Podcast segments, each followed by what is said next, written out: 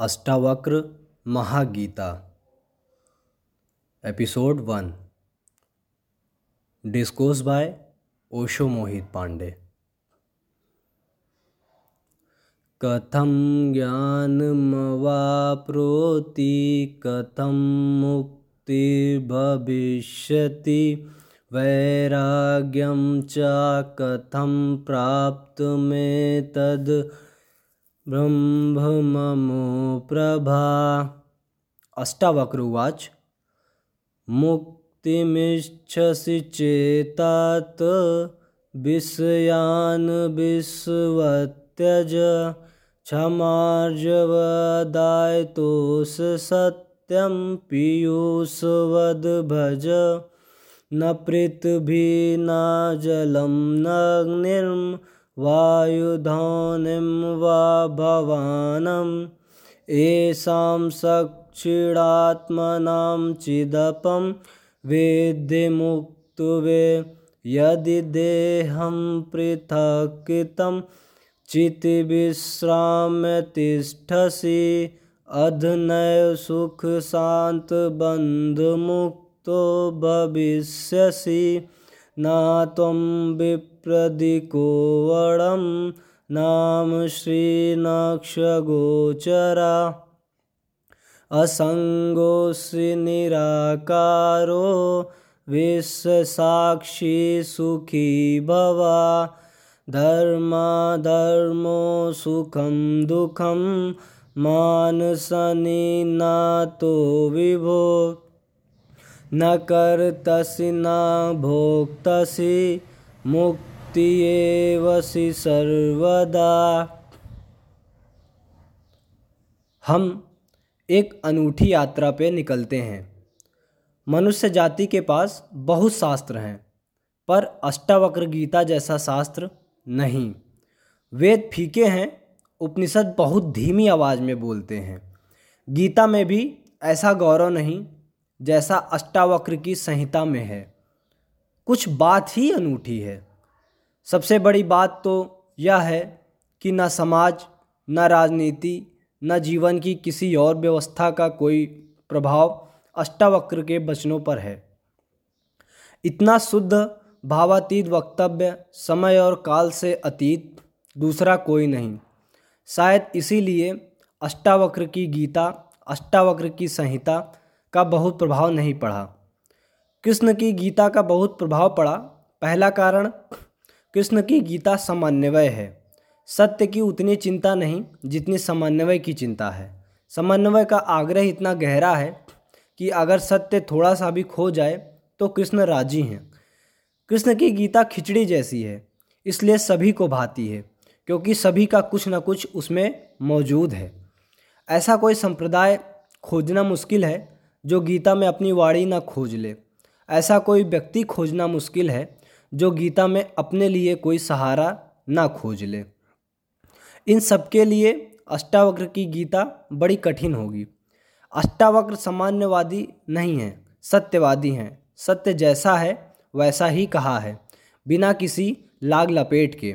सुनने वाले की भी चिंता नहीं, सुनने वाला समझेगा, नहीं समझेगा, इसकी भी चिंता नहीं। सत्य का ऐसा शुद्धतम वक्तव्य ना पहले कभी हुआ, ना फिर बाद में कभी हो सका। कृष्ण की गीता लोगों को प्रिय है, क्योंकि अपना अर्थ निकाल लेना बहुत सुगम है। कृष्ण की गीता काव्यात्मक है, दो और दो पाँच हो सकते हैं, दो और दो तीन भी हो सकते हैं। अष्टावक्र के साथ कोई खेल संभव नहीं, वहाँ दो और दो चार ही होते हैं।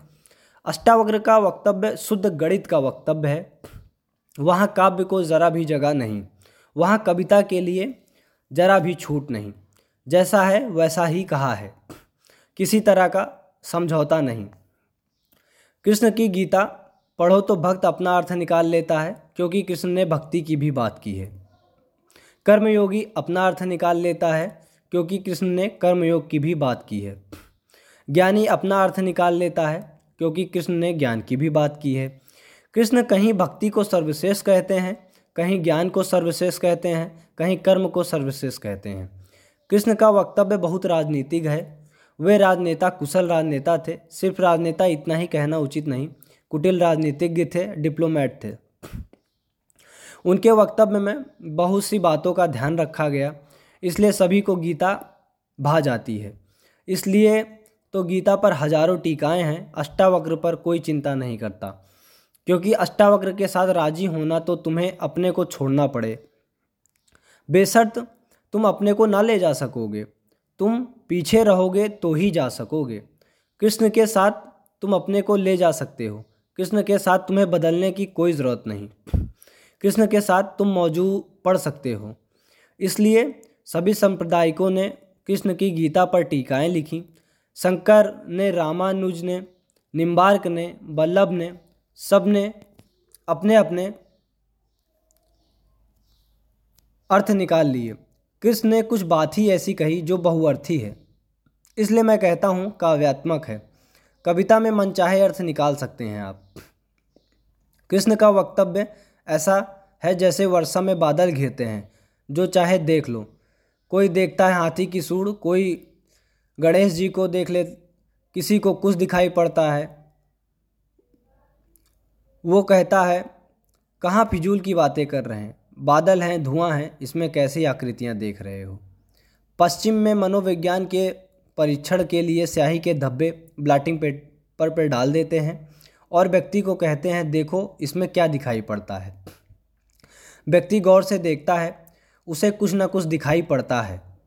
वहाँ कुछ भी नहीं है। सिर्फ़ ब्लाटिंग पेपर पर स्याही के धब्बे हैं। बेतरतीब फेंके गए। सोच विचार करके भी नहीं फेंके गए। ऐसे ही बोतल उड़ेल दी गई। लेकिन देखने वाला कुछ ना कुछ खोज लेता है। जो देखने वाला खोजता है, वो उसके मन में है, वो आरोपित कर लेता है। तुमने भी देखा होगा दीवार पर वर्षा का पानी पड़ता है, लकीरें खिंच जाती हैं। कभी आदमी की शक्ल दिखाई पड़ती है, कभी घोड़े की शक्ल दिखाई पड़ती है। तुम जो देखना चाहते हो, आरोपित कर लेते हो। रात के अंधेरे में कपड़ा टंगा है, भूत प्रेत दिखाई पड़ जाते हैं। कृष्ण की गीता ऐसी ही है, जो तुम्हारे मन में है, दिखाई पड़ जाएगा। तो शंकर ज्ञान लेते हैं, रामानुज भक्ति देख लेते हैं, तिलक कर्म देख लेते हैं और सब अपने अपने घर प्रसन्नचित लौट आते हैं। ठीक, कृष्ण वही कहते हैं जो हमारी मान्यता है। इमरसन ने लिखा है, एक बार एक पड़ोसी प्लोटो की किताब मांग कर ले गया। अब प्लोटो 2000 साल पहले हुए और दुनिया में थोड़े से अनूठे विचारकों में से एक। कुछ दिनों बाद इमरसन ने कहा, किताबें पढ़ ली हो तो वापस कर दें। वो पड़ोसी लौट गया। इमरसन ने पूछा, कैसी लगी? उस आदमी ने कहा, ठीक ही है। इस आदमी प्लेटो के विचार मुझसे मिलते जुलते हैं। कई दफ़े तो मुझे ऐसा लगा कि इस आदमी को मेरे विचारों का पता कैसे चल गया। प्लेटो 2000 साल पहले हुआ। इसको शक हो रहा है कि कहीं इसने मेरे विचार तो नहीं चुरा लिए। कृष्ण में ऐसा शक बहुत बार होता है। इसलिए कृष्ण पर सदियाँ बीत गईं टीकाएँ चलती जाती हर सदी अपना अर्थ खोज खोज ले खोज लेती है। हर व्यक्ति अपना अर्थ खोज लेता है। कृष्ण की गीता स्याही के धब्बे जैसी है एक कुशल राजनीतिज्ञ का वक्तव्य है। अष्टावक्र की, की गीता में तुम कोई अर्थ ना खोज पाओगे। तुम अपने को छोड़कर चलोगे तो ही अष्टावक्र की गीता स्पष्ट होगी। अष्टावक्र का स्पष्ट संदेह है उसमें जरा भी तुम अपनी व्याख्या न डाल सकोगे। इसलिए लोगों ने टीकाएँ नहीं लिखी। टीका लिखने की जरा भी जगह नहीं। तोड़ने मरोड़ने का कोई उपाय नहीं। तुम्हारे मन में सुविधा नहीं कि तुम कुछ डाल सको। अष्टावक्र ने इस तरह से वक्तव्य दिया कि सदियाँ बीत गईं। उस वक्तव्य में कुछ जोड़ा ना गया, ना कुछ घटा पाए। बहुत कठिन है ऐसा वक्तव्य देना। शब्दों के साथ ऐसी कुशलता बड़ी कठिन है। इसलिए मैं कहता हूँ, एक अनूठी यात्रा तुम कर रहे हो। अष्टावक्र में राजनीतिज्ञों की कोई उत्सुकता नहीं, न तिलक की, न अरविंद की, न गांधी की, न विनोवा की, किसी की कोई उत्सुकता नहीं। क्योंकि तुम अपना खेल न खेल पाओगे। तिलक को उकसाना है, देशभक्ति उठाना है, कर्म का ज्वार कृष्ण की गीता सहयोगी बन जाती है।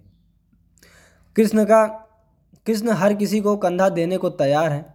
कोई भी चला लो गोली, उनके कंधे पर रख कर वे राज़ी हैं। कंधा उनका पीछे छिपने की तुम्हें सुविधा है। और उनके पीछे से गोली चलाओ तो गोली भी बहुमूल्य मालूम पड़ती है।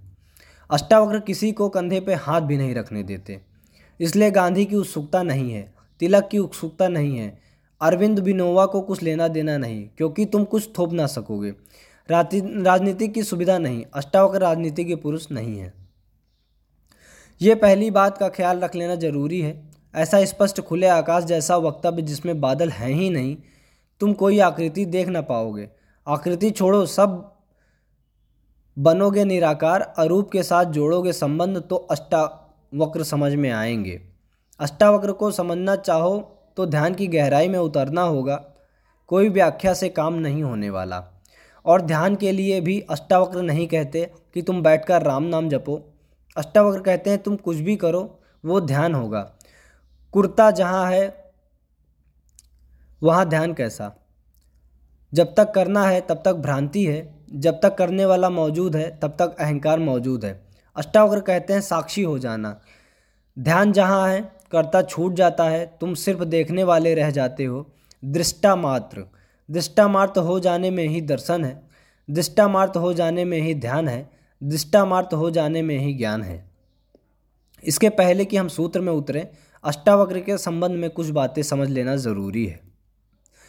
ज़्यादा पता नहीं है क्योंकि वे ना तो सामाजिक पुरुष थे, ना राजनीतिज्ञ तो इतिहास में कोई उल्लेख नहीं। बस थोड़ी सी घटनाएँ ज्ञात हैं। वे भी बड़ी अजीब, भरोसा करने योग्य नहीं। लेकिन समझोगे तो बड़े गहरे अर्थ खुलेंगे। पहली घटना, अष्टावक्र पैदा हुए उसके पहले की। पीछे का तो कुछ पता नहीं। गर्भ की घटना, पिता बड़े पंडित अष्टावक्र माँ के गर्भ में पिता रोज वेद का पाठ करते और अष्टावक्र गर्भ में सुनते हैं। एक दिन अचानक गर्भ से आवाज़ आती है, रुको, यह सब बकवास है, ज्ञान इसमें कुछ नहीं, बस शब्दों का संग्रह है। शास्त्र में जानू, शास्त्र में ज्ञान कहाँ? ज्ञान स्वयं में है, शब्द में सत्य कहाँ? सत्य स्वयं में है। पिता स्वभावता नाराज़ हुए। एक तो पिता फिर पंडित और गर्भ में छिपा हुआ बेटा इस तरह की बातें कहे। अभी पैदा ही नहीं हुआ, क्रोध में आ गए, आग बबूला हो गए। पिता का अहंकार चोट खा गया। फिर पंडित का अहंकार, बड़े पंडित थे, बड़े विवादी थे, शास्त्रार्थ थे। क्रोध में अभिशाप दे दिया कि जब पैदा होगा तो आठ अंगों से टेढ़ा होगा, इसलिए नाम अष्टावक्र। आठ जगह से कुबड़े पैदा हुए, आठ जगह से ऊँट की भांति इर्छे तिरछे। पिता ने क्रोध में शरीर को विकृत ही कर दिया। ऐसी और भी कथाएँ हैं। कहते हैं, जब बुद्ध पैदा हुए तो खड़े खड़े पैदा हुए। माँ खड़ी हुई थी बिछ के तले खड़े खड़े माँ खड़ी थी खड़े खड़े पैदा हुए। ज़मीन पर गिरे नहीं कि चले सात कदम और आठवें कदम रुककर चार आर्य सत्यों की घोषणा की। जीवन दुख है। अभी सात कदम चले ही पृथ्वी पर कि जीवन दुख है।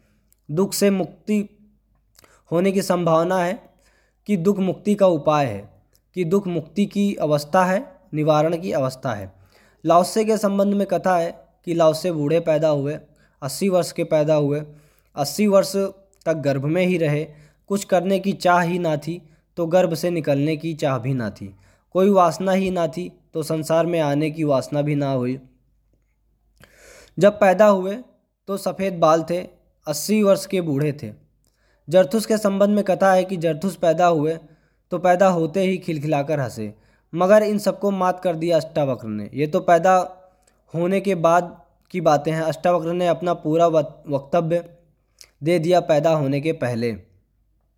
ये कथाएँ महत्वपूर्ण हैं। इन कथाओं में इन व्यक्तियों के जीवन की सारी सारी संपदा निचोड़ है। बुद्ध ने जीवन भर में कहा जो उसका निचोड़, बुद्ध ने अष्टांगिक मार्ग का उपदेश दिया तो सात कदम चले, आठवें पे रुक गए।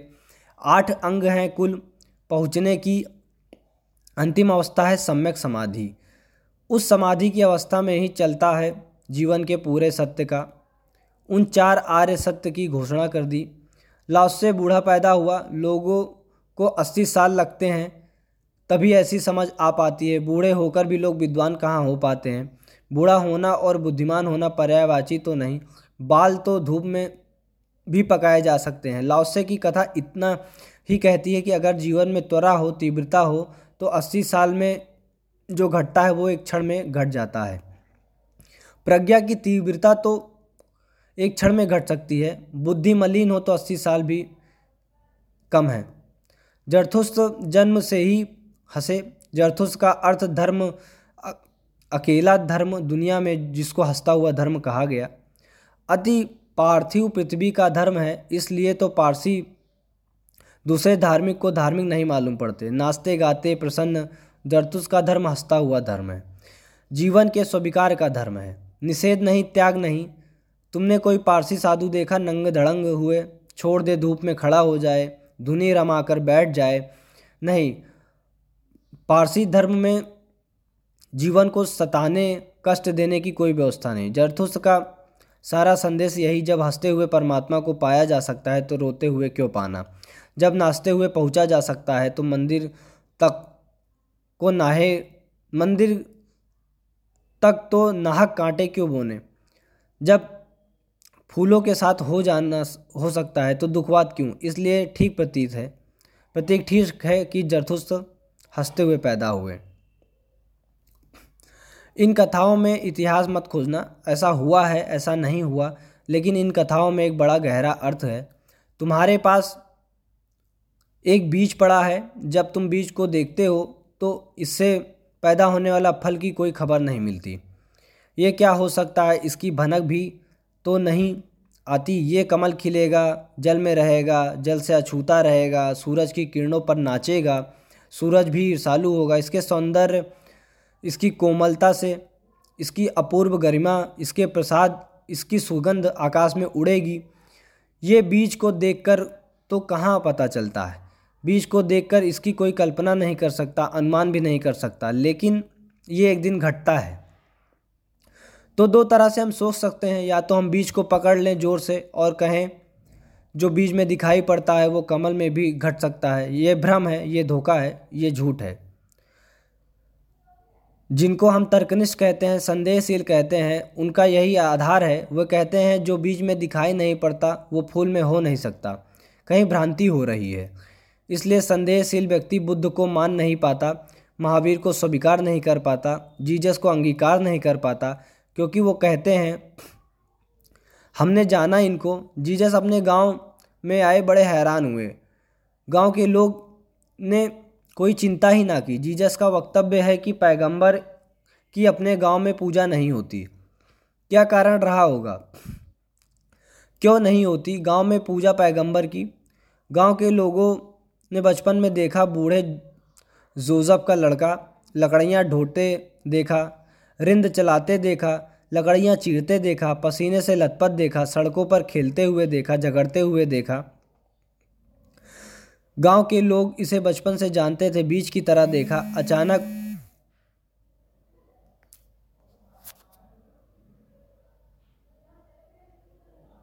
अचानक ये कैसे हो सकता है कि परमात्मा का पुत्र हो गया? नहीं। जिसने बीज देखा, वो फल को मान नहीं पाता।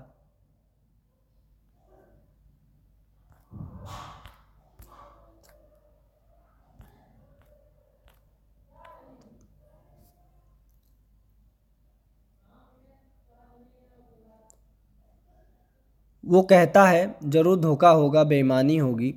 ये आदमी पाखंडी है। बुद्ध अपने घर वापस लौटे तो पिता सारी दुनिया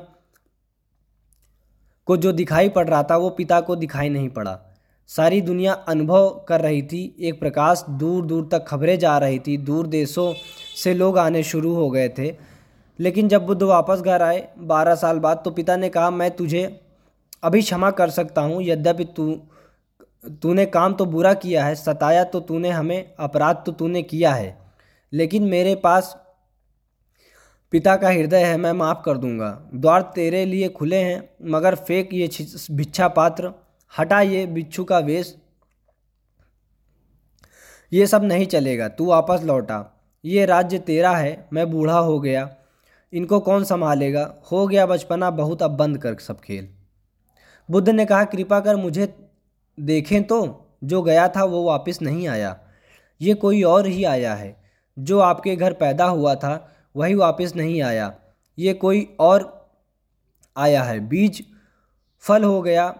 गौर से देखो तो पिता ने कहा, तू मुझे सिखाने चला है।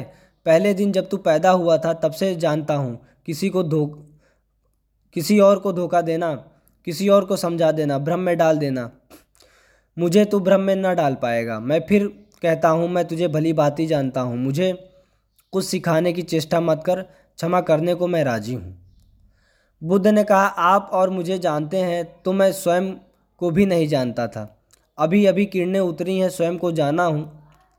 क्षमा करें, लेकिन ये मुझे कहना ही पड़ेगा कि जिसको आपने देखा वो मैं नहीं हूँ, और जहाँ तक आपने देखा वो मैं नहीं हूँ। बाहर बाहर आपने देखा, भीतर आपने कहाँ देखा? मैं आपसे पैदा हूँ, पैदा हुआ हूँ, लेकिन आपने मुझे निर्मित नहीं किया। मैं आपसे आया हूँ, जैसे एक रास्ते से कोई राहगीर आता है, लेकिन रास्ता और राहगीर का क्या लेना देना? कुल रास्ता कहने लगे, कुछ रा, कल रास्ता कहने लगे कि मैं तो तुझे पहचानता हूँ, तू मेरे ही से ही होकर आया है, ऐसा ही आप कह रहे हैं। आप के पहले भी मैं था, जन्मों से मेरी यात्रा चल रही है, आपसे गुजरा हूँ ज़रूर, ऐसा औरों से भी गुजरा हूँ। और भी मेरे माता पिता थे, और भी मेरी माताएँ थीं, लेकिन मेरा होना बड़ा अलग थलग है। कठिन है बहुत, अति कठिन है। अगर बीज देखे तो फूल पर भरोसा नहीं आता। एक तो ढंग है अश्रद्धालुओं का, तर्कवादियों का, संदेहशील का, कि वो कहता है कि बीज तो हम पहचानते हैं तो फूल नहीं हो सकता। हम कीचड़ को जानते हैं, उस कीचड़ से कमल कैसे हो सकता है? सब गलत होगा, सपना होगा, भ्रांति होगी। किसी मोह जाल में पड़ गए होगे, किसी ने धोखा दे दिया, कोई जादू, कोई तिलिस्म, एक तो यह रास्ता है और एक यह रास्ता है श्रद्धालुओं का, प्रेमी का, भक्त का, सहानुभूति से भरे हृदय का। वो फूल को देखता है और फूल के पीछे की तरफ़ यात्राएँ करता है। वो कहता है, जब फूल में ऐसी सुगंध है जब फूल में ऐसी विभा प्रकट हुई है, जब फूल में ऐसी प्रतिभा है, जब फूल में ऐसा कुंवारापन दिखता है तो बीज में भी रहा होगा, क्योंकि जो फल में हुआ, वो बीज में ना हो, ऐसा हो ही नहीं सकता। ये सारी कथाएँ घटी, ऐसा नहीं। जिसको, जिन्होंने अष्टावक्र के फूल को देखा, उन्होंने, उन्हें ख्याल आया, ख्याल में जो आया कि जो आज हुआ, वो कल भी रहा होगा। छिपा था अवन अवगंठित था, पर्दे में पड़ा था। जो आज है, अंत में है, वो प्रथम भी रहा होगा। जो मृत्यु के क्षण में दिखाई पड़ रहा है, वो जन्म के क्षण में भी मौजूद रहा होगा। अन्यथा पैदा कैसे होता? एक तो ढंग है, फल के पीछे की तरफ़ देखना और एक है बीज से आगे की तरफ़ देखना। गौर से देखो तो दोनों सार सूत्र एक ही है, दोनों की आधार भित्ति एक ही है लेकिन कितना ज़मीन आसमान का अंतर हो जाता है। जो बीज वाला है, वो भी ये कह रहा है, जो बीज में नहीं है, वो फल में कैसे हो सकता है? यह उसका तर्क है। फल वाला भी यही कह रहा है, वो कह रहा है, जो फल में है, वो बीज में भी होना चाहिए। अब जो अष्टावक्री की कथा को देखेगा, वो सुनते ही कह देगा, गलत, असंभव। ये तो कथा जिन्होंने लिखी, उनको भी पता है कि कोई गर्भ से कैसे बोलेगा? वे तो इतना ही कह रहे हैं कि जो आखिर में प्रकट हुआ वो गर्भ में भी मौजूद रहा होगा। जो वाणी आखिर में खिली, वो किसी ना, किसी गहरे तल पर भी गर्भ में मौजूद रही होगी। अन्यथा खिलती कहाँ से, आती कहाँ से, शून्य से थोड़े ही कुछ आता है। हर चीज़ में पीछे कारण है। नहीं देख पाए तो हम, लेकिन था वो मौजूद। ये सारी कथाएँ इसकी सूचना देती हैं। अष्टावक्र के संबंध में दूसरी बात जो ज्ञात है, वो जब वो ग्यारह वर्ष के थे, बस दो ही बातें ज्ञात हैं। तीसरी उनकी अष्टावक्र गीता है, या कुछ लोग कहते हैं अष्टावक्र संहिता। जब वे बारह वर्ष के थे तो एक विशाल शास्त्रार्थ जनक ने रचा। जनक सम्राट थे। उन्होंने सारे देश के पंडितों को निमंत्रण दिया और उन्होंने एक हज़ार गायें राजमहल के द्वार पर खड़ी कर दी और उन गायों के सींग पर सोना मर दिया और हीरे जवाहरात लटका दिए। और कहा, जो भी विजेता होगा, वो इन गाँवों का हाँक कर ले जाए। बड़ा विवाद हुआ। अष्टावक्र के पिता भी उस विवाद में गए। खबर आई, साँझ होते होते पिता हार गए।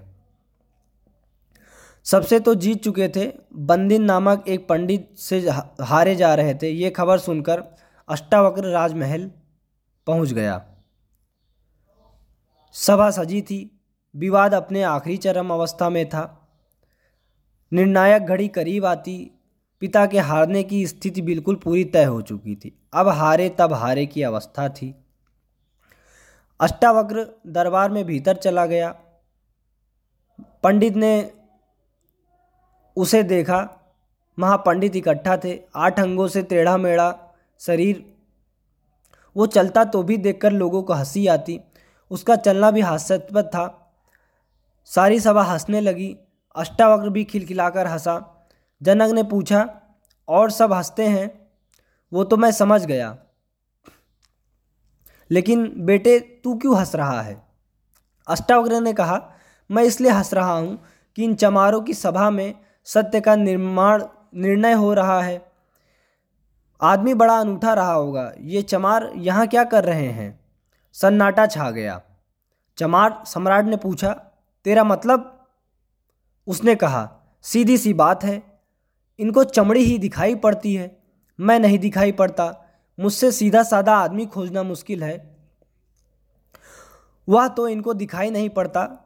इनको आड़ा टेढ़ा शरीर दिखाई पड़ता है। ये चमार हैं। ये चमार के पारखी हैं। राजन, मंदिर के टेढ़े होने से आकाश टेढ़ा होता है? घड़े के फटे होने से कहीं आकाश फटता है? आकाश तो निर्विकार है। मेरा टेढ़ा मेढ़ा शरीर, लेकिन मैं तो टेढ़ा नहीं। ये जो भीतर बसा है, इसकी तरफ़ तो देखो। इससे तुम सीधा साधा और कुछ ना खोज सकोगे। ये बड़ी चौंकाने वाली घोषणा थी। सन्नाटा छा गया। जनक प्रभावित हुआ, झटका खाया। निश्चित ही कहाँ चमारों की भीड़ इकट्ठी करके बैठा है? खुद पर भी पश्चाताप हुआ, अपराध लगा कि मैं भी हंसा। उस दिन तो कुछ ना कहते बना, लेकिन दूसरे दिन सुबह जब सम्राट घूमने निकला था तो राह पर अष्टावक्र दिखाई पड़ा। उतरा घोड़े से, पैरों में गिर पड़ा। सबके सामने तो हिम्मत ना जुटा पाया था उस एक दिन पहले। एक दिन पहले तो कहा, बेटे, तू क्यों हंसता है? बारह साल का लड़का था, उम्र तौली थी। आज उम्र नहीं तौली।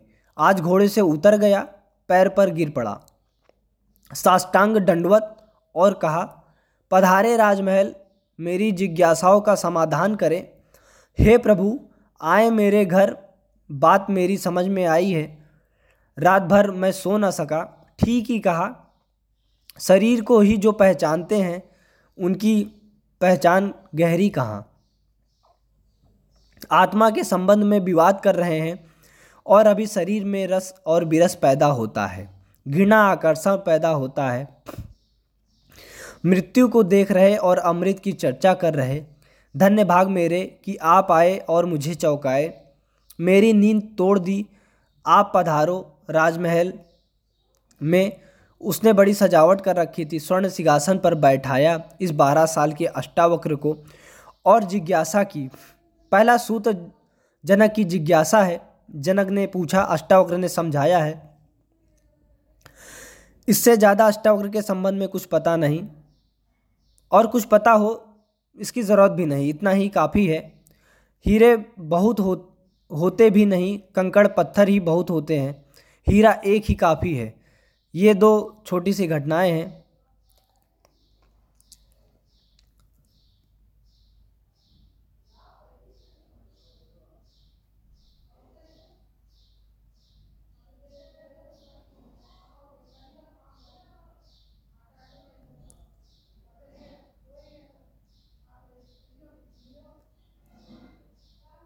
दो ही घटनाएँ हैं। राजमहल में हंसना, पंडितों का कहना और ये गर्भ की बात। जीवन में देखने की दो दृष्टियाँ हैं, एक आत्मदृष्टि, एक चर्म दृष्टि चमार चमड़ी को देखता है, प्रज्ञावान आत्मा को देखता है। तुमने गौर किया? चमार तुम्हारे चेहरे की तरफ़ देखता ही नहीं, वो जूते को देखता है। असल में चमार जूते को देखकर सब पहचान लेता है। तुम्हारे संबंध में आर्थिक हालत कैसी है?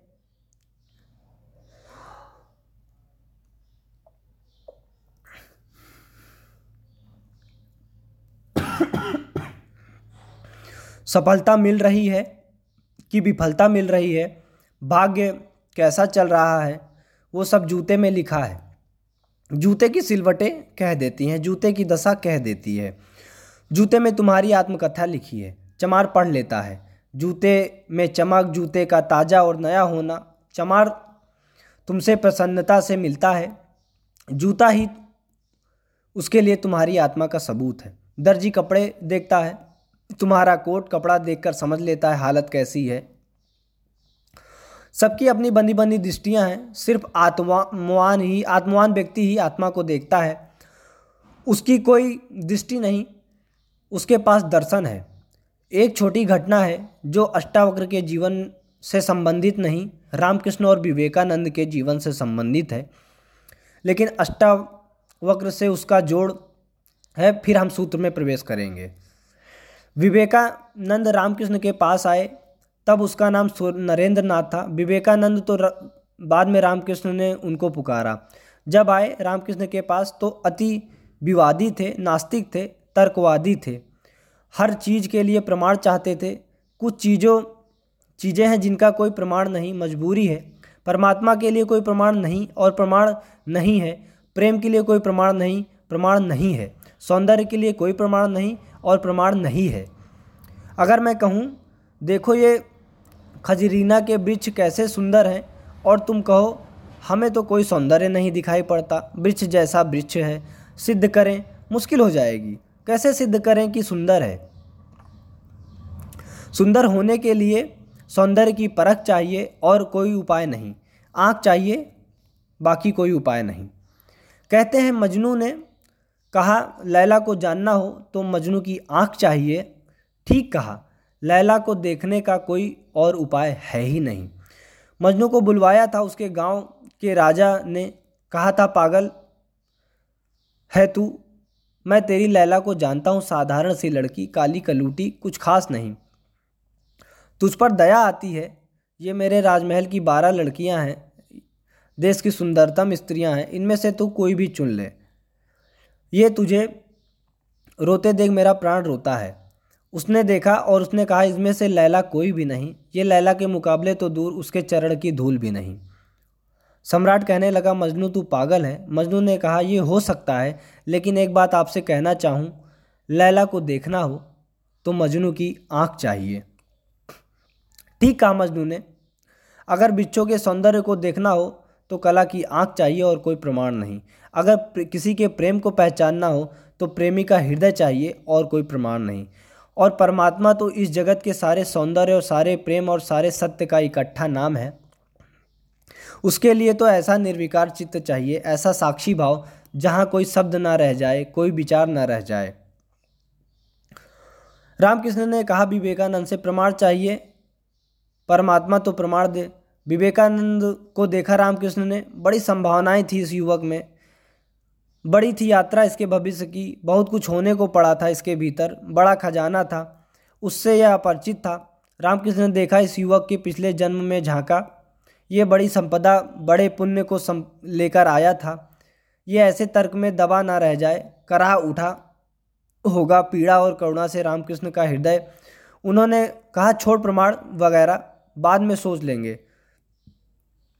मैं ज़रा बूढ़ा हुआ हूँ मुझे पढ़ने में अड़चन होती है, तू अभी जवान है, तेरी आँख भी तेज, ये किताब पढ़ी से तू पढ़।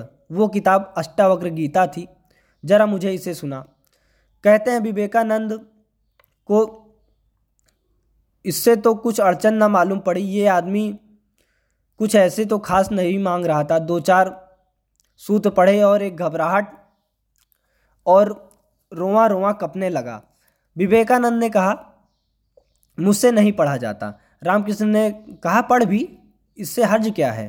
तेरा क्या बिगड़े, बिगाड़ लेगी ये किताब? तू जवान है अभी, तेरी आँख भी ताज़ी है, और मैं बूढ़ा हुआ, मुझे पढ़ने में दिक्कत होती है, और ये किताब मुझे पढ़नी है तो तू पढ़ के सुना। कहते हैं, उस किताब को सुनाते सुनाते ही विवेकानंद डूब गए। रामकृष्ण ने देखा, इस व्यक्ति के भीतर बड़ी संभावना है, बड़ी शुद्ध भावना है जैसे एक बोधि सत्व की होती है, जो कभी कभी बुद्ध होना जिसका निर्णित है, आज नहीं, कल भटके, कितना ही बुद्धत्व जिसके पास हो, चला आता है। क्योंकि अष्टावक्र गीता रामकृष्ण ने कही, तू पढ़, मुझे सुना। इसके, इससे ज़्यादा शुद्धतम वक्तव्य कोई नहीं। ये शुद्ध भी है, अगर भीतर पहुँच जाए तो सोई हुई आत्मा को जगाने लगेंगे। ये शब्द तुम्हें तरंगायित करेंगे ये शब्द तुम्हें आच्छादित करेंगे, ये शब्द तुम्हें झकझोरेंगे। इन शब्दों के साथ क्रांति घटित हो सकती है अगर तुम्हारे भीतर गहराई मौजूद है।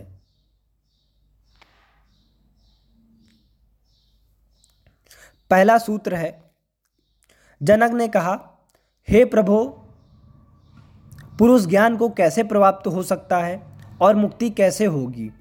और वैराग्य कैसे प्राप्त होगा? यह मुझे कहिए, एतत मम ब्रहि प्रभो, मुझे समझाएँ प्रभु। बारह साल के लड़के से सम्राट जनक का कहना है, हे प्रभु, भगवान, मुझे समझाएँ। एतत मम ब्रह्म, मुझ ना समझ को समझा दें, मुझ अज्ञानी को समझाएँ। तीन प्रश्न पूछे, कथम ज्ञानम? कैसे होगा ज्ञान? साधारण, साधारणता तो हम सोचेंगे कि ये भी कोई पूछने की बात है। किताबों में भरा पड़ा है। जनक भी जानता था जो किताबों में भरा पड़ा है। वो भी, वो ज्ञान नहीं है। ये केवल ज्ञान की धूल राख है। ज्ञान की ज्योति तो तब जलती है। ज्ञान की ज्योति जलती है जब तो उसके पीछे राख छूट जाती है। राख इकट्ठी होती चली जाती है, शास्त्र बन जाती है, वेद राख है, कभी जलते हुए अंगारे थे। ऋषियों ने उन्हें अपनी आत्मा में जलाया था, फिर राख हो गए। फिर राख संयोजित की जाती है, संग्रहित की जाती है, सुव्यवस्थित की जाती है। जैसे जैसे आदमी मरता जाता है तो हम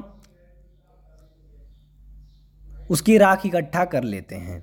उसके फल, उसके फल को कहते हैं, बड़े मज़ेदार लोग हैं। ज़िंदगी में जिसको फूल नहीं कहा, उसकी हड्डियाँ इकट्ठा करके उसे हम फूल कहते हैं, उसे संजा के रखते हैं, उसकी मंजूसा बनाते हैं।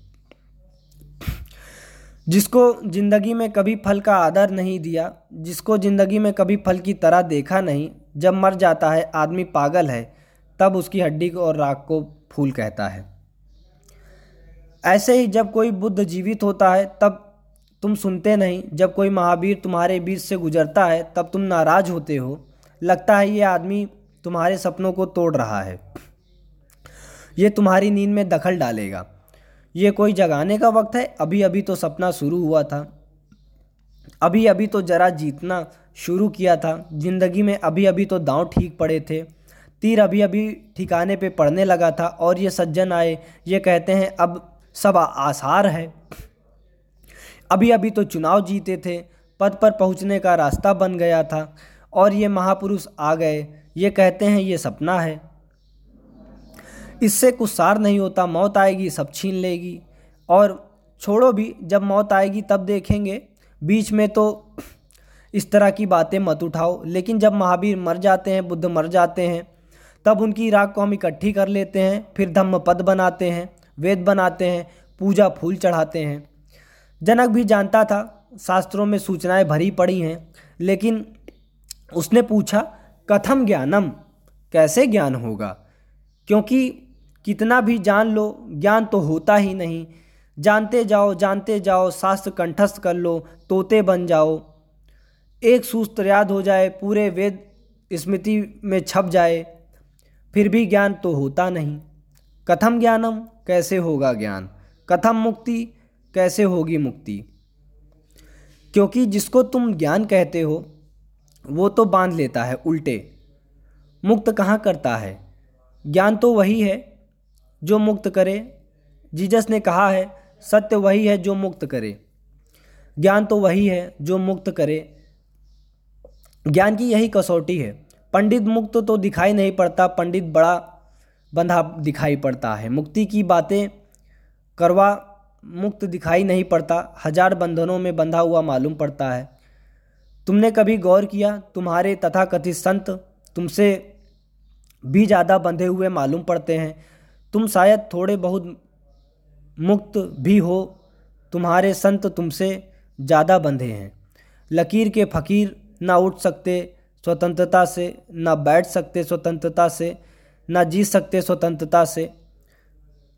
कुछ दिन पहले ही एक जैन साध्वी भगवान के पास आई।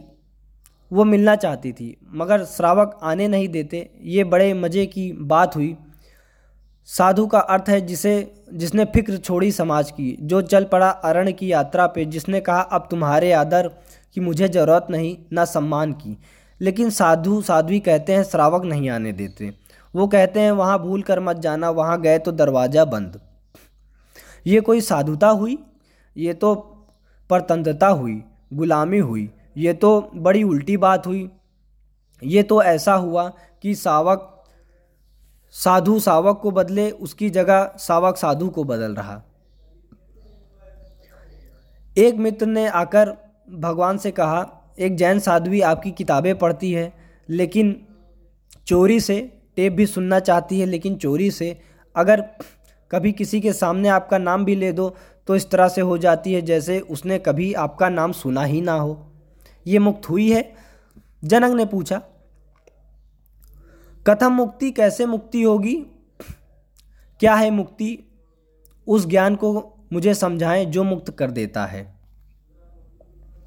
स्वतंत्रता स्वतंत्रता मनुष्य की सबसे पहली महत्वपूर्ण आकांक्षा है। सब पालो, लेकिन गुलामी अगर रही तो छिदती है। सब मिल जाए, स्वतंत्रता ना मिले तो कुछ भी नहीं मिला। मनुष्य चाहता है खुला आकाश, कोई सीमा ना हो। मनुष्य की अंतरतम निगूढ़तम आकांक्षा है। जहाँ कोई सीमा ना हो, कोई बाधा ना हो, इसी को परमात्मा होने की आकांक्षा कहो, मोक्ष की आकांक्षा कहो। हमने ठीक शब्द चुना है, मोक्ष। दुनिया की किसी भाषा में ऐसा प्यारा शब्द नहीं। स्वर्ग, फिरदौस इस तरह के शब्द हैं, लेकिन उन शब्दों में मोक्ष की कोई धुन नहीं। मोक्ष का संगीत अनूठा है, उसका अर्थ ही केवल इतना है, ऐसी परम स्वतंत्रता जिस पर कोई बाधा नहीं है। स्वतंत्रता इतनी शुद्ध कि जिसकी कोई सीमा नहीं। पूछा जनक ने, कैसे होगी मुक्ति? कैसे होगा वैराग्य? हे प्रभु, समझाकर कहिए। अष्टावक्र ने गौर से देखा होगा जनक की तरफ़, क्योंकि गुरु ने गुरु के लिए वही पहला काम है। जब कोई जिज्ञासा करे तो उसे गौर से देखें। जिज्ञासा किस स्रोत से आती है? पूछने वाले ने क्यों पूछा? उत्तर तो तभी सार्थक हो सकता है, जब प्रश्न क्यों किया गया है, वो बात समझ में आए, साफ़ हो सके।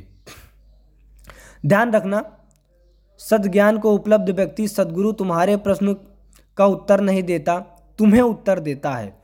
तुम क्या पूछते हो? इसकी फ़िक्र कम है। तुमने क्यों पूछा है? तुम्हारे पूछने के पीछे अंतर चेतन में छिपा हुआ जाल क्या है? तुम्हारे प्रश्नों की आड़ में वस्तुता कौन सी आकांक्षा छिपी हुई है? दुनिया में चार तरह के लोग हैं, ज्ञानी, मोमुक्षु, अज्ञानी, मूढ़। और दुनिया में चार ही तरह की जिज्ञासाएँ होती हैं।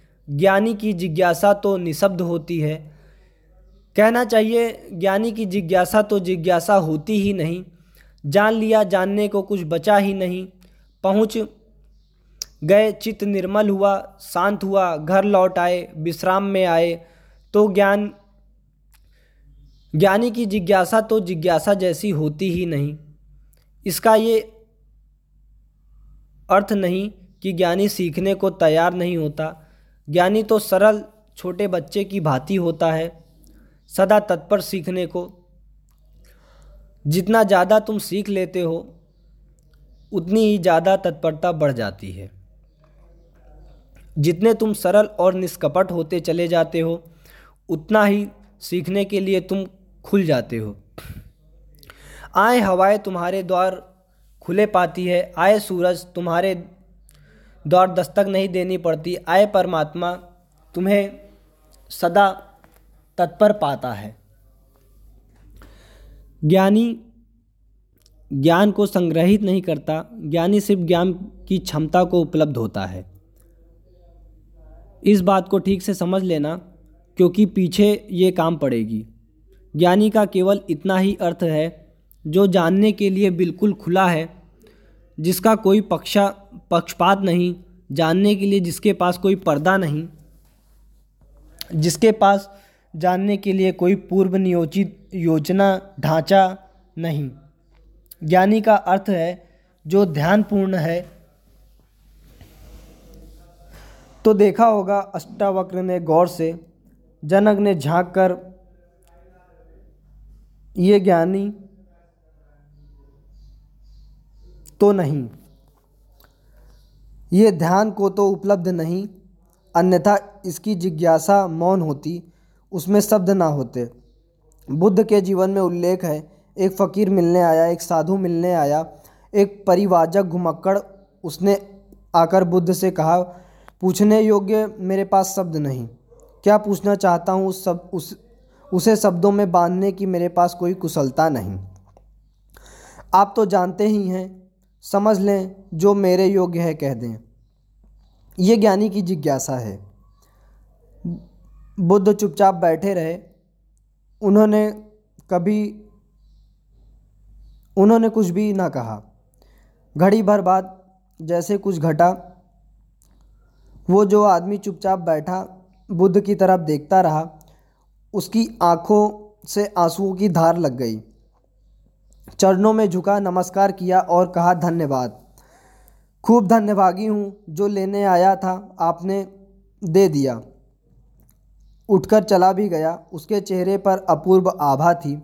वो नाचता हुआ गया। बुद्ध के आसपास के शिष्य बड़े हैरान हुए। आनंद ने पूछा, भंते, भगवान, पहली हो गई। पहले तो ये आदमी कहता था, मुझे पता नहीं, कैसे कहूँ? पता नहीं, शब्द में पूछूँ। ये भी नहीं पता।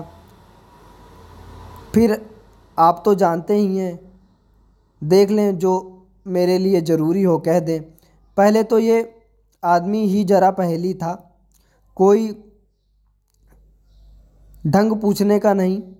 जब तुम्हें यही नहीं पता कि पूछना क्या है तो पूछना ही क्यों? पूछना क्या? खूब रही। फिर यही बात ख़त्म ना हुई। आप चुपचाप बैठे सो बैठे रहे। आपको ऐसा कभी मौन नहीं देखा। कोई पूछता है तो आप उत्तर देते हैं, कभी कभी तो ऐसा है कि कोई नहीं पूछता तो भी आप उत्तर देते हैं। आपकी करुणा सदा बहती रहती है। क्या हुआ अचानक कि आप चुप रह गए और आँखें बंद हो गई? और फिर क्या रहस्यमय घटा कि वो आदमी रूपांतरित होने लगा? हमने उसे बदलते देखा। हमने उसे किसी और रंग में डूबते देखा। उसमें मस्ती आते हुए देखा, नाचते हुए देख, गया वो। आंसुओं से भरा हुआ गदगद आच्छादित वो चरणों में झुका। उसकी सुगंध हमें छुई। ये हुआ क्या? आप कुछ बोले नहीं। उसने सुना कैसे? हम तो इतने दिनों से, वर्षों से आपके पास, हम पर आपकी कृपा कम है क्या? ये प्रसाद जो उसे दे दिया, हमें क्यों नहीं मिलता? लेकिन ध्यान रहे, उतना ही मिलता है जितना तुम ले सकते हो। बुद्ध ने कहा, सुनो घोड़े। आनंद से घोड़े की बात की, क्योंकि आनंद क्षत्रिय था, बुद्ध का चचेरा भाई था और बचपन से ही घोड़े का शौक था उसे। घुड़सवार था, प्रसिद्ध घुड़सवार था, प्रतियोगी था बड़ा। उन्होंने कहा, सुन आनंद, बुद्ध ने कहा, घोड़े चार प्रकार के होते हैं। एक तो मारो, भी तो टस से मस नहीं होते, रद्दी से रद्दी घोड़े, जितना मारो उतने हठ योगी बन जाते हैं। बिल्कुल हट बाँध कर खड़े हो जाते हैं। तुम मारो तो वो जिद्द बना लेते हैं कि कौन जीतता है। फिर दूसरे तरह के घोड़े होते हैं, मारो तो चलते हैं, ना मारो तो नहीं चलते। कम से कम पहले से बेहतर। फिर तीसरी तरह के घोड़े होते हैं, कोड़ा फटकारो, मारना ज़रूरी नहीं। सिर्फ़ कोड़ा फटकारो, आवाज़ काफ़ी है। और भी कुलीन होते हैं, दूसरे से बेहतर। फिर आनंद तुझे ज़रूर पता होगा, ऐसे भी घोड़े होते हैं कि घोड़े की छाया देखकर ही भागते हैं, फटकारना भी नहीं पड़ता। यह ऐसा ही घोड़ा था, छाया ही काफ़ी। अष्टावक्र ने देखा होगा गौर से, जब तुम आकर मुझसे पूछते हो, प्रश्न से ज़्यादा महत्वपूर्ण सवाल तुम हो। कभी कभी तुम्हें भी ऐसा लगता होगा कि जो तुमने पूछा, भगवान ने उत्तर दिया है। और कभी कभी ऐसा लगता होगा कि शायद मैं टाल गया तुम्हारे प्रश्न को, बचाव कर गया और कुछ उत्तर दे गया हूँ। लेकिन सदा तुम्हारे भीतरी जो ज़रूरत, जो ज़रूरी महत्वपूर्ण है, तुम क्या पूछते हो, उतना ये महत्वपूर्ण नहीं। क्योंकि तुम्हें खुद ही ठीक से नहीं पता कि तुम क्या पूछते हो, क्यों पूछते हो। उत्तर वही दिया जाता है जिसकी तुम्हें ज़रूरत हो। तुम्हारे पूछने से कुछ तय नहीं होता। देखा होगा अष्टावक्र ने, ज्ञानी तो है जनक, अज्ञानी है फिर क्या? अज्ञानी भी नहीं, क्योंकि अज्ञानी तो अकड़ीला अकड़ू से भरा होता है, अज्ञानी तो अकड़ना जानता ही नहीं। ये तो मुझे बारह साल की उम्र के लड़के के पैर में झुक गया, साष्टांग दंडवत किया। ये अज्ञानी के लिए असंभव है। अज्ञानी तो समझता है कि मैं ही जानता हूँ, मुझे कौन समझाएगा? अज्ञानी अगर कभी पूछता भी है तो तुम्हें गलत सिद्ध करने को पूछता है, क्योंकि अज्ञानी तो ये मानकर ही चलता है कि पता तो मुझे है ही। देखें इनको पता है या नहीं। अज्ञानी परीक्षा के लिए पूछता है, नहीं, इसको आँखें जनक की तो बड़ी निर्मल हैं। मुझ बारह साल के अनजान अपरिचित लड़के को सम्राट होते हुए भी। इसने कहा, एतद मम बरही प्रभो, हे प्रभु, मुझे समझा कर कहें, नहीं, ये विनयशील है, अज्ञानी तो नहीं, मूढ़ है क्या फिर? मूढ़ तो पूछते ही नहीं, मूढ़ों को तो पता ही नहीं कि जीवन में कोई समस्या है। मूढ़ और बद, बुद्ध पुरुषों में एक समानता है। बुद्ध पुरुष के लिए कोई समस्या नहीं रही। मूढ़ों के लिए अभी समस्या उठी ही नहीं। बुद्ध पुरुष समस्या के पार हो गए, मूढ़ अभी समस्या के बाहर हैं। मूढ़ तो इतना मूर्छित है कि उसे कहाँ सवाल। कथम ज्ञानम मूढ़ पूछेगा, कथम मुक्ति मूढ़ पूछेगा, कैसे होगा वैराग्य मूढ़ पूछेगा, असंभव। मूड अगर पूछेगा भी तो पूछता राग में सफलता कैसे मिलेगी? मूड अगर पूछता तो पूछता संसार में और थोड़े ज़्यादा दिन कैसे रहना हो जाए? मुक्ति नहीं, मूड़ पूछता है बंधन सोने से कैसे बने, बंधन में हीरे जवाहरात कैसे जड़ें? मूड़ पूछता भी है तो ऐसी बातें पूछता है। ज्ञान मूढ़ तो मानता ही नहीं कि ज्ञान हो सकता है। ये तो संभावना को ही स्वीकार नहीं करता। ये तो कहता है, कैसा ज्ञान? मूड़ तो पशुवत जीता है। नहीं, ये जनक मूड़ भी नहीं, मुमुक्षु है। मुमुक्षु शब्द समझना ज़रूरी है। मोक्ष की आकांक्षा मुमुक्षा।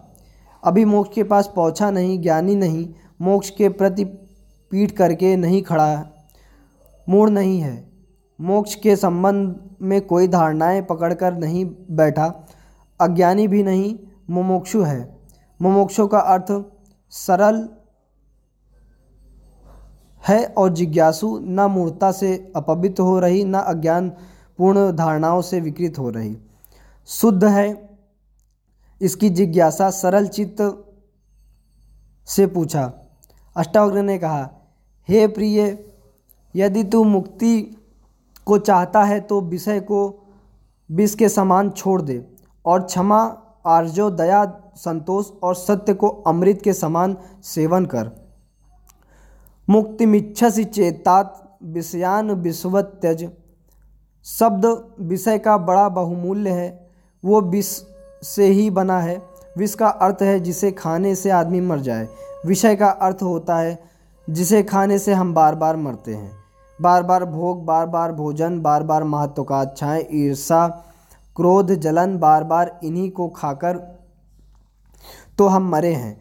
बार बार इन्हीं के कारण तो मरे हैं।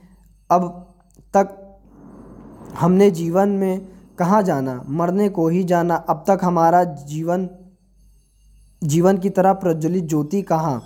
मृत्यु का धुआँ है। जन्म से लेकर मृत्यु तक हम मरते ही तो हैं धीरे धीरे जीते कहाँ? रोज़ मरते हैं। जिसको हम जीवन कहते हैं वो एक सतत मरने की प्रक्रिया है। अभी हमें जीवन का तो पता ही नहीं तो हम जिएँगे कैसे?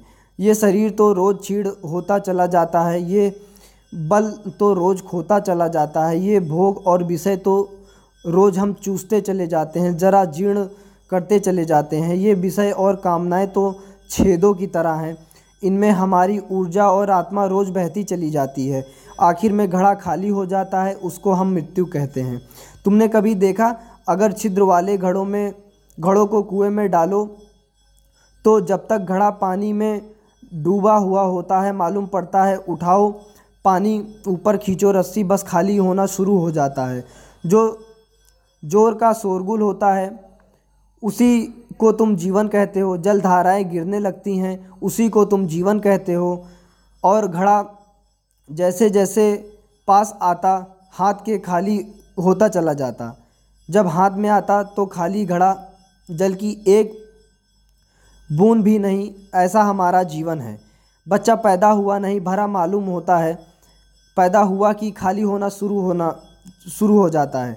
जन्म का पहला दिन, मृत्यु का पहला दिन खाली होने लगा। एक दिन मरा, दो दिन मरा, तीन दिन मरा, जिनको तुम जन्मदिन कहते हो। अच्छा तो मृत्यु दिन कहो तो ज़्यादा सत्यतर होगा।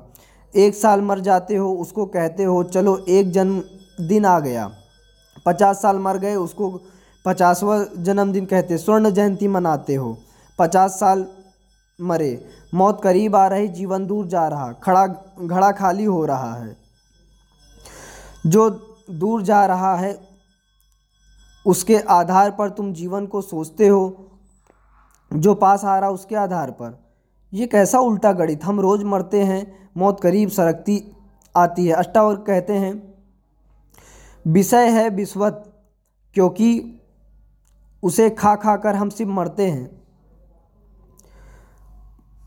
विषय का अर्थ है, जो भी हम बाहरी चीज़ों की इच्छा करते हैं, जो भी हम बाहरी दुनिया में संसार में चीज़ें चाहते हैं, उसे अष्टावक्र विषय कह रहे हैं। तो उनमें कभी जीवन मिलता नहीं। यदि तू मुक्ति चाहता है, हे तात, हे प्रिय तो विषय के समान तो सारे विषयों को विष के समान छोड़ दे और क्षमा, आर्जो, दया, संतोष और सत्य को अमृत के समान सेवन कर। अमृत का अर्थ होता है जिससे जीवन मिले, जिससे अमृत मिले, जिससे उसका पता चले जो कभी नहीं मरेगा। तो क्षमा, क्रोध विष है, क्षमा अमृत है। आर्जव, कुटिलता विष है, सीधा सरलपन आर्जव अमृत है। दया, कठोरता, क्रूरता विष है, दया, करुणा अमृत है, संतोष, असंतोष का कीड़ा खाए चला जाता है। असंतोष का कीड़ा हृदय में कैंसर की तरह है, फैलता चला जाता है। विष को फैलाए चले जाते हैं। संतोष तो संतोष जो है उसे तृप्ति जो नहीं है, उसकी आकांक्षा नहीं।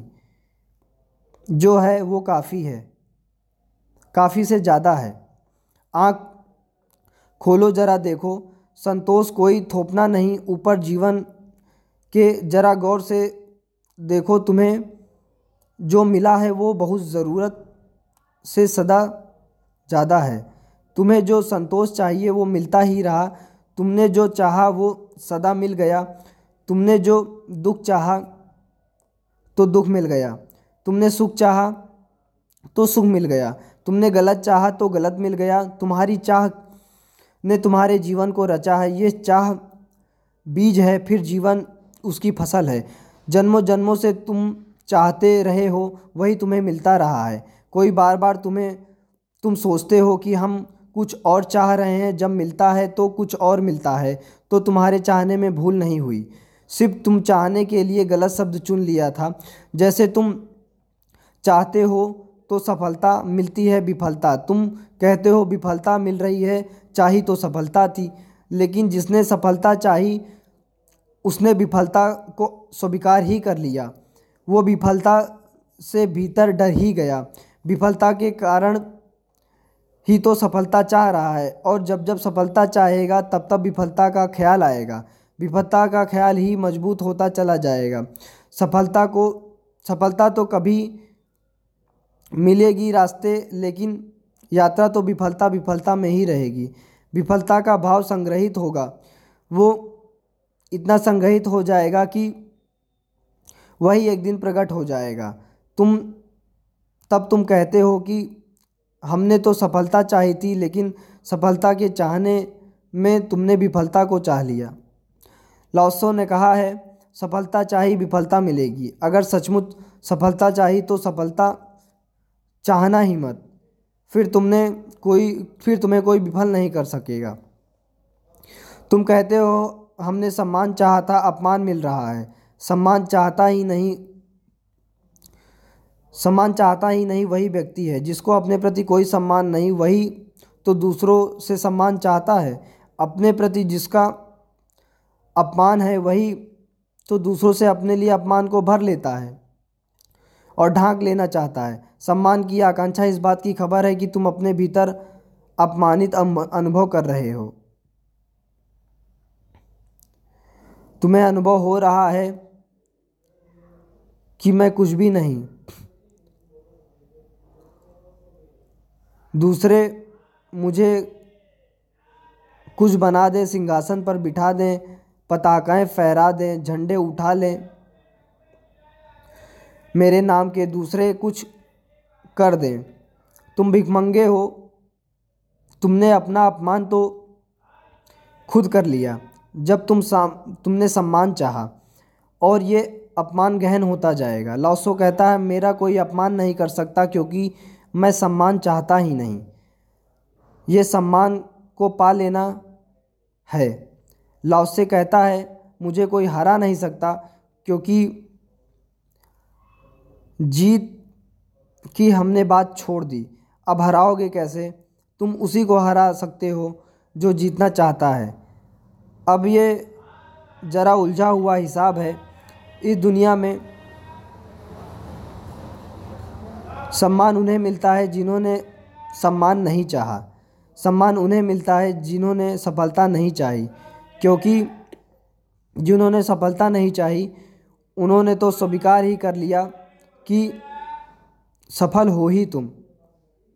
और चाहना क्या है? सम्मान तो हमारे भीतर आत्मा है ही, और अब चाहना क्या है? परमात्मा ने सम्मान दे दिया, तुम्हें पैदा करके अब और किसका सम्मान चाहते हो?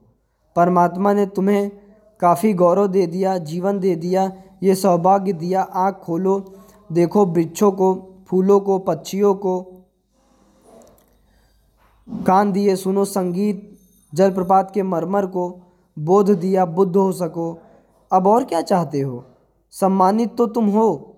परमात्मा ने तुम्हें प्रमाण पत्र दिया है। तुम भिखारी की तरह किनसे प्रमाण मांग रहे हो? उनसे, जो तुमसे प्रमाण मांग रहे हैं। ये बड़े मज़ादार मज़ेदार मामला है। दो भिखारी एक दूसरे के सामने खड़े होकर भीख मांग रहे हैं। ये भीख मिलेगी कैसे? दोनों भिखारी हैं। तुम किसके, तुम किससे सम्मान मांग रहे हो? तुम किसके सामने खड़े हो? ये सम्मान, ये अपमान कर रहे हो तुम अपना। और यही अपमान गहन होता जाएगा। संतोष का अर्थ होता है, देखो, जो तुम्हारे पास है, देखो, जरा आँख खोलकर जो तुम्हें मिला ही है। ये अष्टावक्र की बहुमूल्य कुंजी है। ये धीरे धीरे तुम्हें साफ़ होगी। अष्टावक्र की दृष्टि क्रांतिकारी है। बड़ी अनूठी है, जड़ मूल से क्रांति की है। संतोष और सत्य को अमृत के समान सेवन कर, क्योंकि असत्य के साथ जो जिएगा, वो असत्य होता चला जाएगा। जो असत्य को बोलेगा, वो असत्य को जिएगा, स्वभावता असत्य से गिरता चला जाएगा। उसके जीवन से संबंध विच्छिन्न हो जाएँगे, जड़ें टूट जाएगी। परमात्मा से जड़े चाहते हो तो सत्य के द्वारा ही वे जड़े हो सकती हैं। प्रमाणिक और सत्य के द्वारा ही तुम परमात्मा से जुड़ सकते हो। परमात्मा से टूटना है तो असत्य का धुआँ पैदा करो। असत्य के बादल अपने आसपास बनाओ। जितने तुम असत्य होते चले जाओगे, उतने परमात्मा से दूर होते चले जाओगे। तुम ना पृथ्वी तू ना पृथ्वी है, ना जल है, ना वायु है, ना आकाश है। मुक्ति के लिए आत्मा को अपने इन सबका साक्षी चैतन्य जान। सीधी सी बातें हैं, भूमिका भी नहीं। अभी दो वचन नहीं बोले अष्टावक्र ने कि ध्यान आ गया, कि समाधि की बात आ गई। जानने वालों के पास समाधि के अतिरिक्त और कुछ जानने को है भी नहीं। वो दो वचन ही बोले, क्योंकि एकदम से अगर समाधि की बात की तो तुम चौक ही जाओगे, समझ ही ना पाओगे। मगर दो वचन और सीधी सी बात सामने आ गई। अष्टावक्र सात कदम भी नहीं चलते, बुद्ध तो सात कदम भी चले। आठवें कदम पर समाधि। अष्टावक्र तो पहला ही कदम समाधि का उठाते।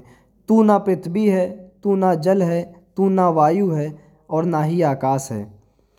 ऐसी प्रतीति में अपने को थिर कर मुक्ति के लिए आत्मा को, अपने को इन सबका साक्षी चैतन्य जान। साक्षी सूत्र है। इससे महत्वपूर्ण सूत्र और कोई भी नहीं। देखने वाले बनो, जो हो रहा है उसे होने दो, उसमें बाधा डालने की ज़रूरत नहीं। ये देह तो जल है, मिट्टी है, अग्नि है, आकाश है, तुम इसके भीतर तो दिए हो। जिसमें ये सब जल, अग्नि, मिट्टी, आकाश, वायु प्रकाशित हो रहे हैं। तुम दृष्टा हो, इस बात को गहन करो। सक्षिणा चिदप, आत्मानम विद्य। ये इस जगत में सर्वाधिक बहुमूल्य सूत्र है, साक्षी बनो। इसी से ज्ञान होगा, इसी से वैराग्य होगा, इसी से मुक्ति होगी। प्रश्न तीन थे, उत्तर एक है। यदि तू देह को अपने से अलग कर चैतन्य में विश्राम कर स्थित है तो तू अभी ही सुखी, शांत और बंध मुक्त हो जाएगा। इसलिए मैं कहता हूँ, यह जड़ मूल से क्रांति है। पतंजलि इतनी हिम्मत से नहीं कहते, अभी नहीं। पतंजलि कहते हैं, करो अभ्यास, यम नियम साधो, प्राणायाम, प्रत्याहार, आसन शुद्ध करो। जन्म जन्म लगेंगे, तब सिद्ध है। महावीर कहते हैं पंच महावत और तब जन्म जन्म लगेंगे। तब होगी निर्जरा, तब कटेगा जाल कर्मों का। सुनो अष्टावक्र को, यदि देहम पृथाकृत चित विश्रामे तिष्ठसी, अधुनय सुख शांति बंध मुक्तो भविष्यसी। अधुनैव अभी, यहीं इसी क्षण। तू देह को अपने से अलग कर और चैतन्य में विश्राम कर। अगर तूने एक बात देखनी शुरू कर दी कि ये देह मैं नहीं, मैं करता और भोगता नहीं। मैं ना करने वाला, ना इसे भोगने वाला। मेरे द्वारा जो कृत्य होता है, ना मैं उसे करता हूँ, ना मैं उसे भोगता हूँ। मैं ये जो देखने वाला मेरे भीतर छुपा है, जिसे मैं आँखें बंद करके अपने मन की बातों को भी देख लेता हूँ। जो ये सब कुछ देख रहा है, जो ये इस शरीर को भी देख रहा है, तथा कभी बचपन थे तो बचपन देखा, फिर जवानी आई तो जवानी देखी, फिर बुढ़ापा आएगा तो बुढ़ापा देखा। बचपन ही नहीं रहा तो मैं देख, मैं बचपन कैसे हो सकता हूँ? आया और गया। मैं तो जवानी ही नहीं रही तो मैं जवानी कैसे हो सकता हूँ? आई और गई। और बुढ़ापा आया और जा रहा है तो मैं बुढ़ापा भी नहीं हो सकता। क्योंकि जो आता है वो जाता है। वो मैं कैसे हो सकता हूँ? मैं तो सदा हूँ जिस पर बचपन आया, जिस पर जवानी आई, जिस पर बुढ़ापा आया, जिस पर हज़ारों चीज़ें आईं और गईं, वही शाश्वत है। स्टेशनों की तरह बदलती रहती है बचपन, जवानी, बुढ़ापा, जन्म, यात्री चलता जाता है। तुम स्टेशन के साथ अपने को एक तो नहीं समझ लेते, पूना स्टेशन पर तुम ऐसा तो नहीं समझ लेते कि मैं पूना हूँ, फिर पहुँचे मनमाड़ तो ऐसा नहीं समझ लेते कि मैं मनमाड़ हूँ। तुम जानते हो कि मैं पूना गया मनमाड़ गया, आया, तुम तो यात्री हो, तुम तो दृष्टा हो। जिसने पूना देखा, पूना आया, जिसने मनमाड़ देखा मनमाड़ आया, तुम देखने वाले हो। तो पहली बात जो हो रहा है, उसमें से देखने वाले को अलग कर लो। देह को अपने से अलग कर, चैतन्य में विश्राम कर। और करने योग्य कुछ भी नहीं।